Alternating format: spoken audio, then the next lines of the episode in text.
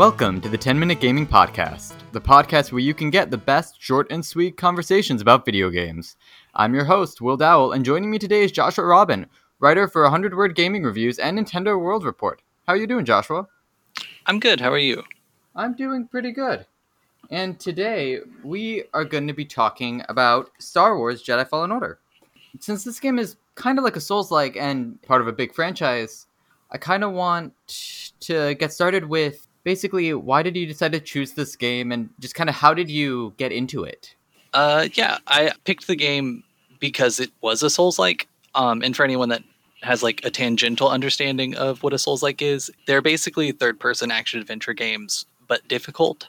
Enemy attacks are very punishing. There's like ways to dodge out of that way or block it, but getting hit by an enemy it hurts a lot. And I was I was in the mood to play something like that. So I have Game Pass, and this was on Game Pass, and that's that's a very easy decision. Okay. Now, I wrote a review back in likely late 2019 on this game for 100 Word Games, and I'll admit I found it kind of mediocre in terms of its gameplay progression. So I was curious of how do you think this um how do you think this stacks, especially among other action third person action games? Generally, I agree. I don't think it's very good. I think it's fine. It's not great. That said, I, have already decided I'm gonna like play all of it, so I don't I don't know if I'm wearing the clown shoes here. But yeah, it's just it's okay. It's not a bad game, and like if it wasn't on Game Pass, I'd probably be a little more upset about it. Yeah, Game Pass definitely eases that eases some of the expectations since it's it comes with so much. Oh, I know. Generally, like I think the combat's just not very good. I, I posted on Twitter about this when I first started it that this game has like possibly the worst dodge roll of any of the Souls likes I've played. Yeah. And it's very important to like have a good dodge roll here. Yeah, and it feels like it's really trying to get you more to parry, and the parrying is fine. Oh yeah. Anytime that I parry a melee attack, I'm just like, uh, it's on accident, really. it's not quite as clear, and when it gets later on in the game, it's, it's really just trying to memorize parries. It runs into the runs into sometimes the late Bloodborne problem of being able to essentially gun parry enemies, and that's just how you deal with them. Oh no parrying melee enemies is like is not uh, something I'm good at yet. Parrying the laser shots is like really easy, and I like that that part of the game a lot. Yeah, that's cool. Yeah, it's just that's not what most of the game is. Most of it is combat, and it's it's just really finicky.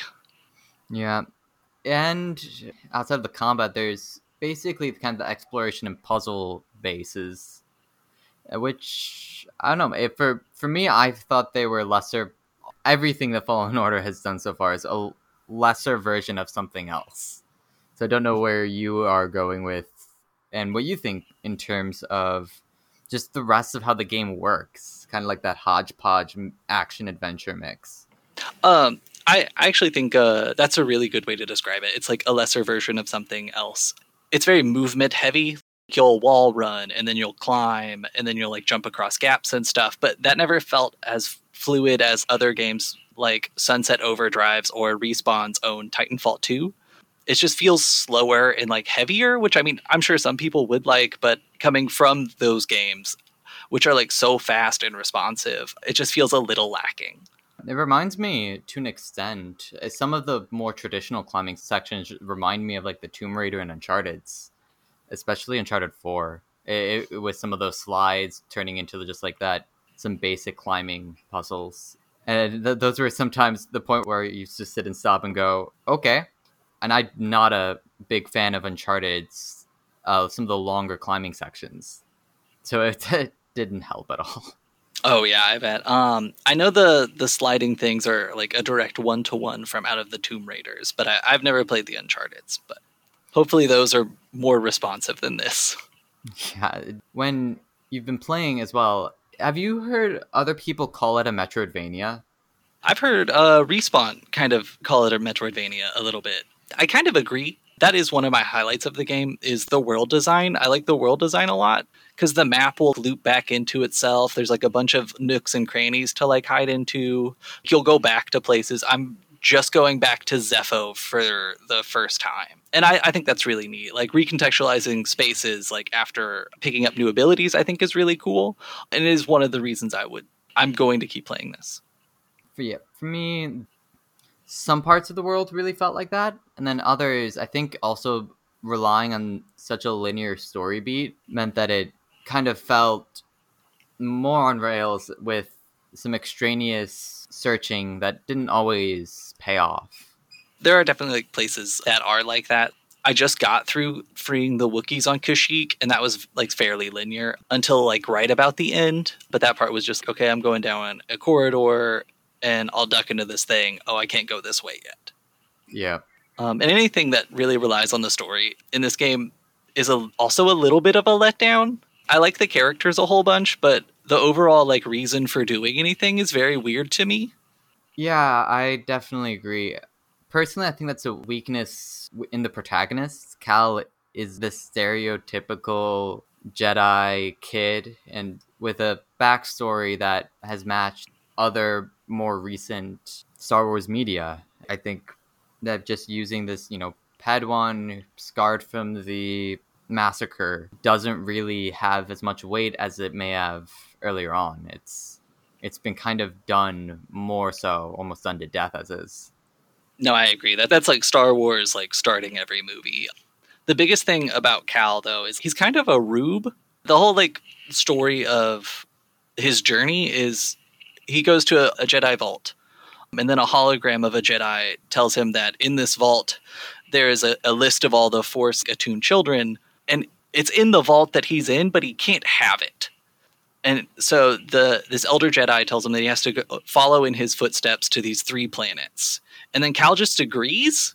And I, I'm like, it doesn't add up to me because I'm like, oh, we're at the place where the thing we need is. I don't understand why we can't just have it now.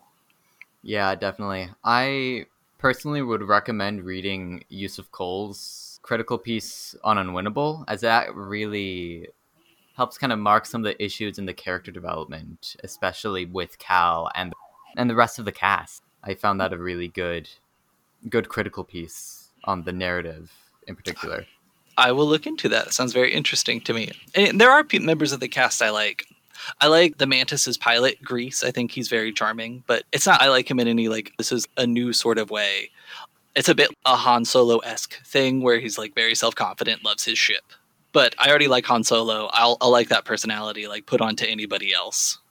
Yeah. Now, as we're wrapping up, I like to do one tradition with the podcast, and that is what are three words you would use to describe Fallen Order? Mm. It's Star Wars.